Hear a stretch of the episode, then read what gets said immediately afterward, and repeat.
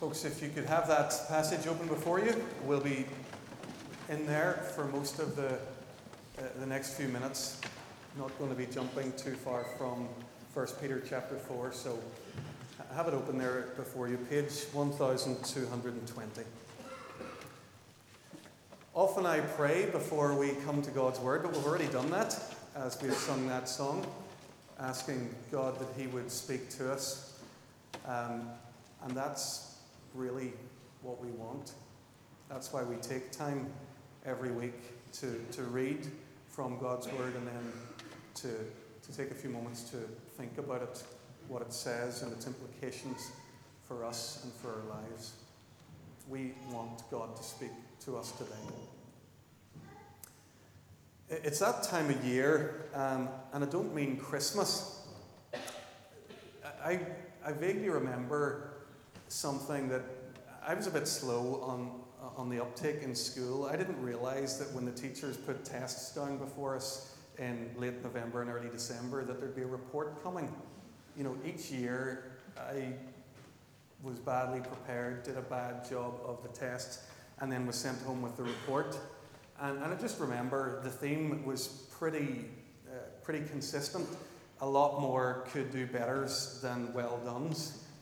Um, I don't know if that strikes a chord with, with you, or, or maybe you were doing a bit better than I was at that time.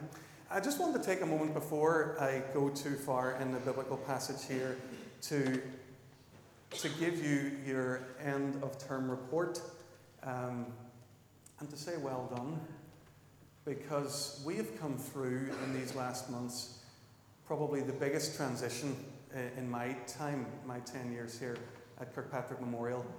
I'm thinking particularly of those people who are members of our discipleship groups who came through uh, a big upheaval um, early in the autumn, who have had some frustrations or maybe significant frustrations to deal with, but who are starting to see some of the, the benefits and some of the possibilities um, of, of the way we're trying to, to restructure our church. I, I just wanted to say I, I know that that's been a, a difficult transition for some people at least. And I wanted to say, well done for, for starting that journey and beginning to see God work in it. This autumn, we've been thinking about how we can be what we're calling an everyday church. And that is a church that could connect with people and share Jesus with people, even if they never, or at least initially, didn't come to this building. Uh, that's a lot of what's behind our discipleship group changes that we've made. If you remember the, the one statistic that we've come back to a number of times, and that is that in the UK, about 70% of the population don't expect ever to come to a gathering like this. If they're to encounter Jesus Christ, they'll have to encounter Him in His people in some everyday walk of life, whether it's in the workplace, the neighbourhood, or wherever. And we have turned to 1 Peter this autumn for encouragement to think about how to be an everyday church. The stuff that we've dealt with the last couple of times we've been in 1 Peter has had a lot to do with this outward focus of the church, how you, how you live in relationships with people beyond yourself. So, two times ago, Sam was leading us as we thought about how you live under authority, if you remember that how you live under authority to the, the government, um, how you live under authority to your employer, how you live under authority in your own home. Um, last week, Richard looked at a passage with us where we looked at how to respond to people who are insulting us, how to return a, blessing to a person who's insulted us. Today, we're going to spend most of our time thinking about something different than that outward focus. We're going to actually come in and look at life in the community. But before we do that, we're going to look at one uh, last outward focus, and you see it there in verses 1 to 6. Christians have been living under authority, they've been facing Ill- insults, but, but here Peter talks about something a little bit different. He talks about suffering that Christians experience and the best I could come up with is to say that it's the suffering you experience when people think you're weird because you're not like them, not willing to live like them. So look at verse 4. Peter recognizes that a watching world sees Christians and he says they think it's strange. There's that word strange. They think you're weird. And what the non Christians find strange about the Christians is that they don't live the same way. Uh, look at verse 3. You've spent enough time in the past doing what pagans do, living in debauchery, lust, drunkenness, orgies, carousing, and detestable idolatry. They think it strange that you don't plunge with them into the same flood of dissipation and they heap abuse on you. The image Peter's using here is of people, it's like they're in a pool, and it's a, it's a pool of, of sort of moral, moral decay. It's a bad place. There's bad stuff going on in the pool. But the people in the pool are having a great time, or, or so they think, and they're shouting out to the rest of us, Come and join us. This is the only place to be in the pool where we do all this great stuff. I can still remember very much this time of the year approaching the office Christmas party when I was working a, as a young uh, accountant in Coopers and Lybrand. The firm were very generous. They took all of us, hundreds of employees, to the Culloden for a big night out. It was uh, uh great in some respects. But I remember the chat before it, and all the chat before it seemed to focus on who was going to drink how much and how much they'd drink before they even went and how much they'd drink when they were there. And, and, and then the chat afterwards, if I remember right, was something along the lines of who ended up spending the night with who and whether that was something they now regretted or, or not I used to feel quite weird in all of that. Because I wasn't going there planning to get blind drunk, and I wasn't planning to go home with somebody. And there were times when the, the conversation left me just feeling uh, considerably on the outside or, or on the, the fringe of this. I, I imagined, by the way, that that was something that you struggle with mostly in your teens and um, maybe in those early stages uh, of, of life, university, or shortly after it.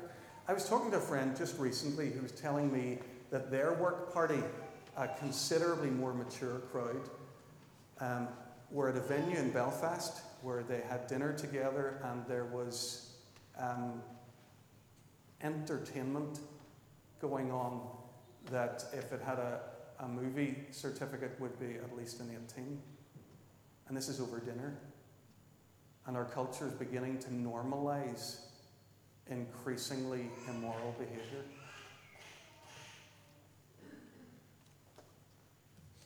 And if we aren't if we aren't wanting to be a part of that, if we want to make a stand for Jesus Christ in the middle of that, we're going to be weird.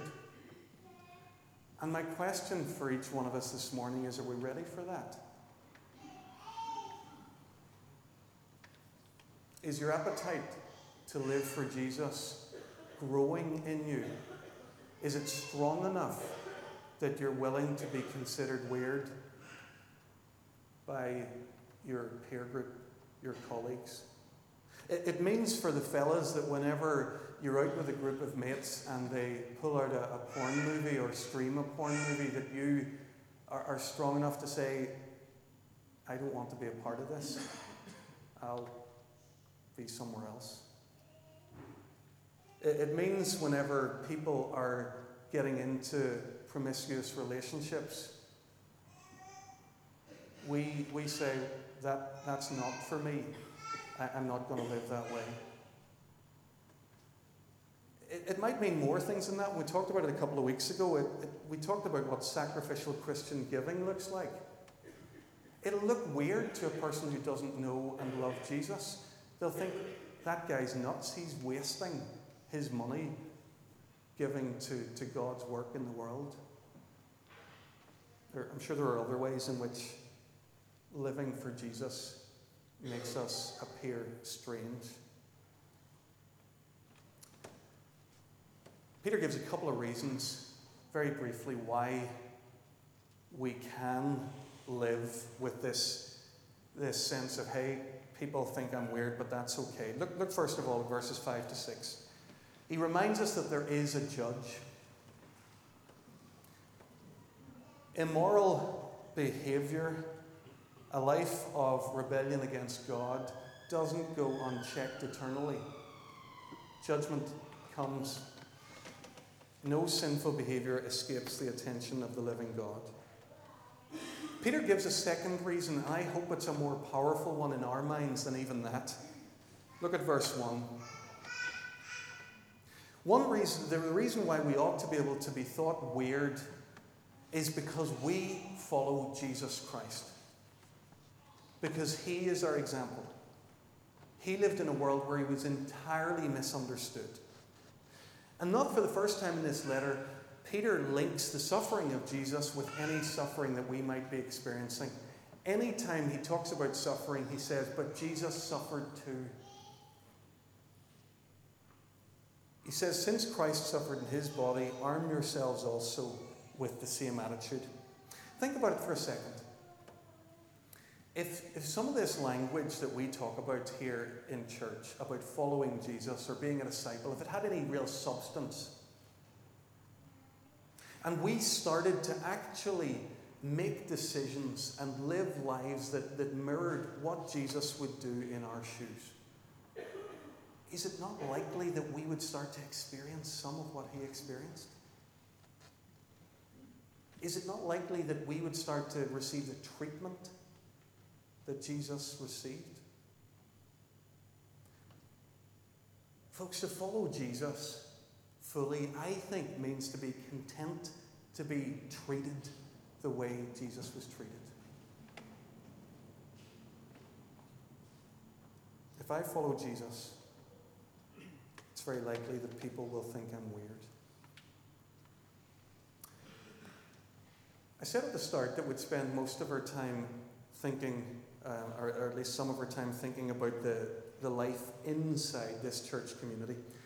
What I've noticed in these last readings or passages in 1 Peter is that, that he seems to be setting up the bar so high.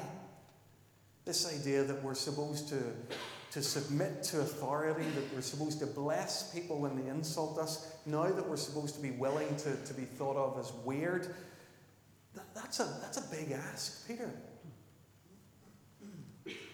And it's enough, I think, to have us wondering how, how could we possibly live this way? What help is there? What resources are there available to us uh, as we try to follow Jesus and live this kind of life? Well, Peter shows us in the closing verses of our passage two overarching resources. I'm going to say that they're God's help and the help of each other. Very quickly, the help of each other. This isn't the first time in this letter that Peter's encouraged people to find support in each other. He points them to each other. Flick back to chapter 3, verse 8. Richard didn't deal with this in any great depth last week because he knew I was talking on this passage today. Peter says there, All of you live in harmony with one another. Be sympathetic, love as brothers, be compassionate and humble. Here in chapter 4, verse 8, he's urging them to the, the same deep commitment to one another. Above all, love one another deeply because love covers over a multitude of sins. To be the kind of church that we've been talking about here, a church that's able to swim against the tide, to, to show God's beauty in an increasingly dark world, we need to support and love one another.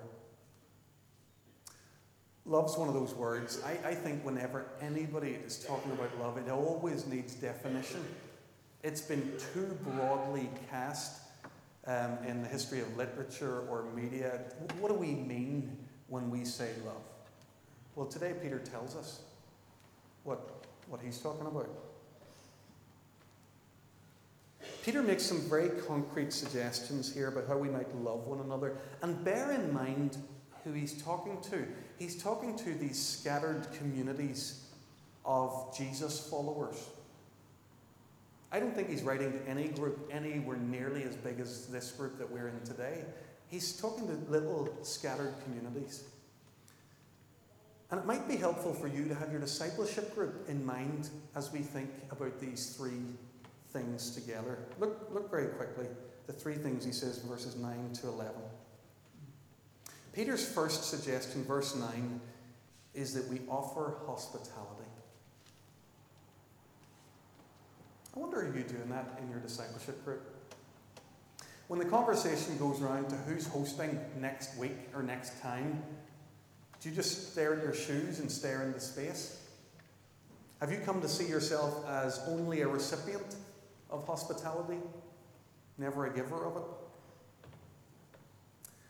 For our discipleship groups to flourish, we need to learn to open our homes and our lives to each other. It's one of the ways in which we love one another.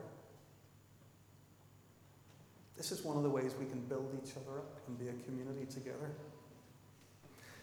If you don't know how to do it, if you're saying, Christoph, that's fine for you to say, then here's how you do it. You offer to host one of the next meetings. You buy a packet of chocolate digestives. You boil a kettle. And you ask people whether they'd like tea or coffee. And that's it. It can be more elaborate than that, but it doesn't need to be. That's it. Opening homes, sharing lives with one another. Peter offers a second way in which we can support each other and build each other up. He says we can serve one another. Verse 10 Everyone should use whatever gift he has received to serve others, faithfully administering God's grace in its various forms. As the discipleship group leaders have been thinking and praying about this stuff for, for quite a while now, we've been challenged about this area We've seen a weakness, I think, in the way we had been doing things in a lot of cases. We used to think that the best way that we could lead discipleship groups and lead you as a community was by doing most of the stuff for you or even to you. We were the leaders, we'd do it all. In many cases, we'd host the meetings, we'd make, we'd prepare and lead the Bible studies, We'd make the administrative arrangements. We'd be the, uh, do all the, the pastoral caring in the group.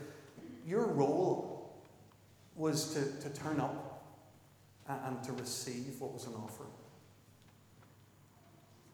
We've been challenged about that.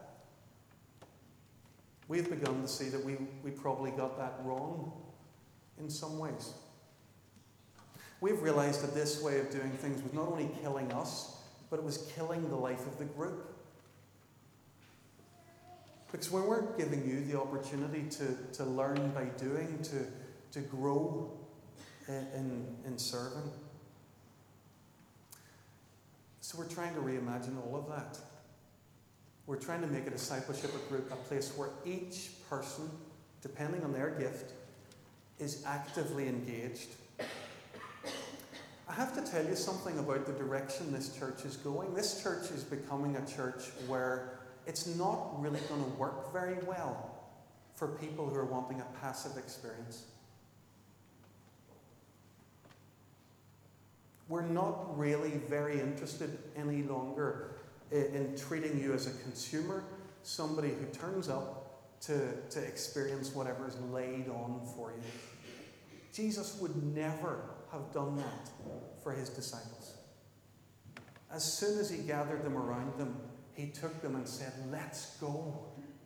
We're going on a transforming of your life journey. And if we want to honor him, we need to lead in the same way.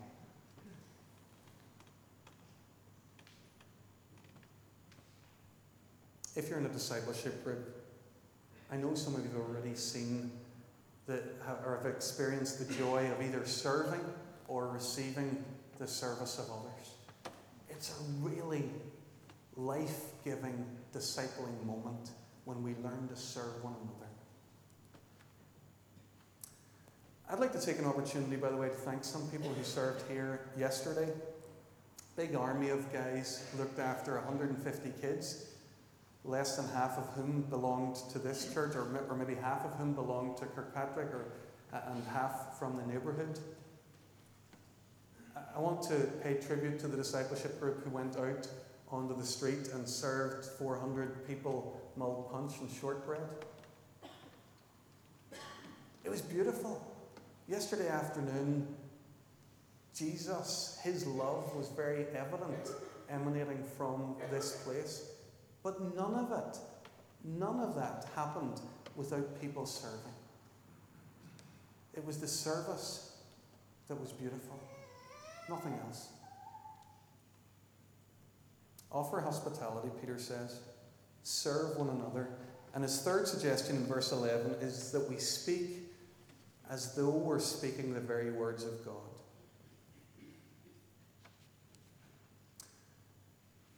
I wonder, have we even begun to think about what would happen if we put this into practice? I want you to imagine for a second a community where our experience of God's Word in our lives wasn't limited to preaching like this, or to the Bible notes that we read, or to the sermons that we listen to online. Imagine if every one of our conversations was potentially a place where God spoke and where we could hear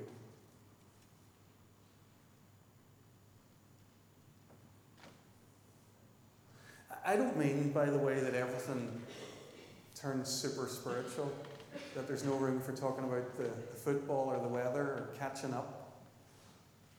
But what if we, what if we opened ourselves to this possibility that we have a role to play, to bless each other and to build each other up, to remind each other that God is our Father who loves us no matter how unloved we are feeling in that week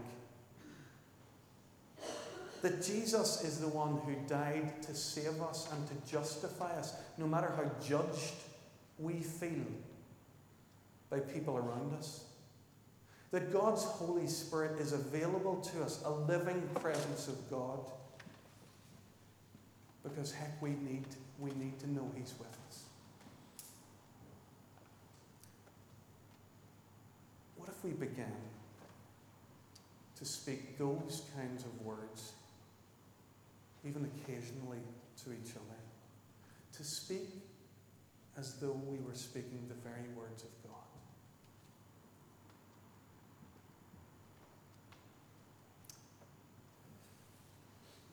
I've done it again, haven't I? I've preached another sermon of stuff that we just can't do.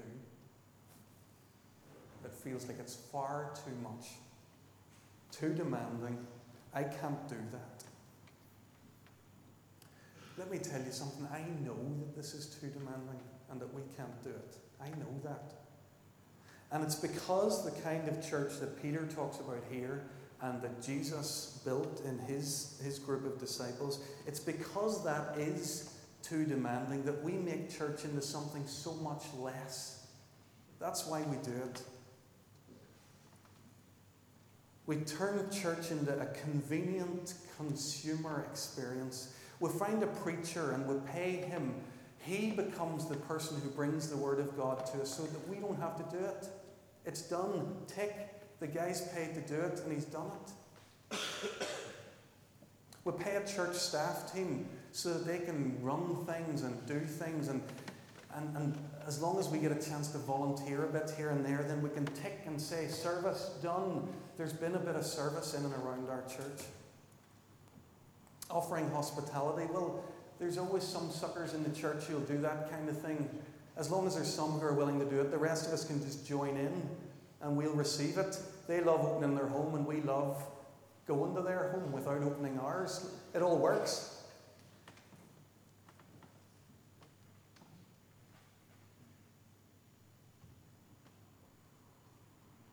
Failing that, we could open a cafe church. None of us would have to open our homes at all.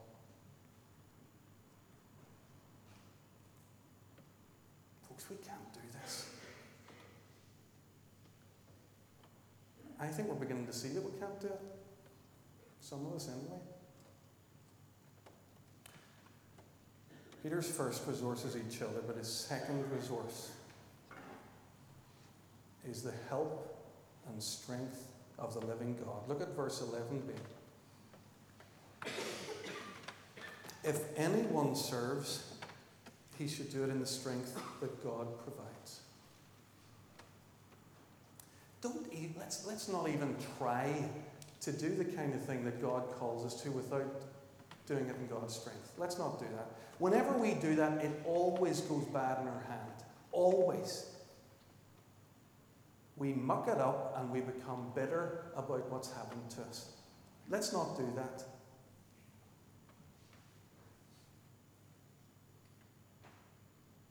Peter reminds us at the end of verse 11 that all of our lives together in our discipling communities is about God having glory. If anyone serves, he should do it in the strength that God provides, so that in all things God may be praised through Jesus Christ.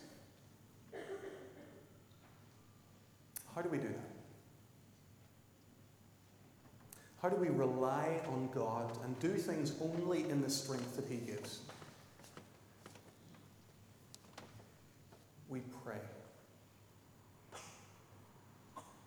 Look at the very opening phrase of this little section, chapters or verses 7 to 11. He begins the whole little bit here by encouraging us to be prepared to pray. Folks, praying, I, am not going to get into the forms of this. I'm not talking about starting prayer meetings, extra prayer. That's not where I'm not interested in that. I'm talking about each one of us becoming a prayerful person. Prayer is what we do when we don't know what to do. When we're stuck, we pray. Prayer is what we do when we know what we should do, but we know we're not strong enough to do it, and we say, Lord, I need your help. We pray. Prayer is simply being run out of our own resources and turning to God and saying, Lord, I need yours. That's what it is to pray. And that's the kind of praying that we need to do here in Kirkpatrick Memorial. I want to ask you today, because I, I know that some people are, but I haven't had a chance to talk to you all. Are you struggling in your discipleship group?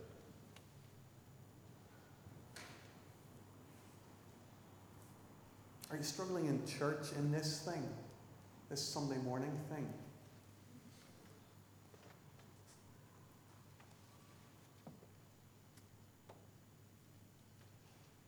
If so, then, then pray.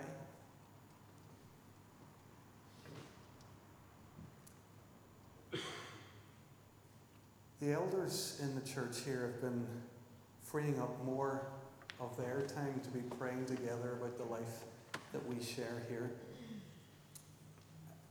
I'd love it if you were joining with them. The elders need your prayers because I will tell you, if you're struggling with church, they do too, and they carry a good deal of responsibility for your struggles as well as their own. Pray for them. And pray for yourselves.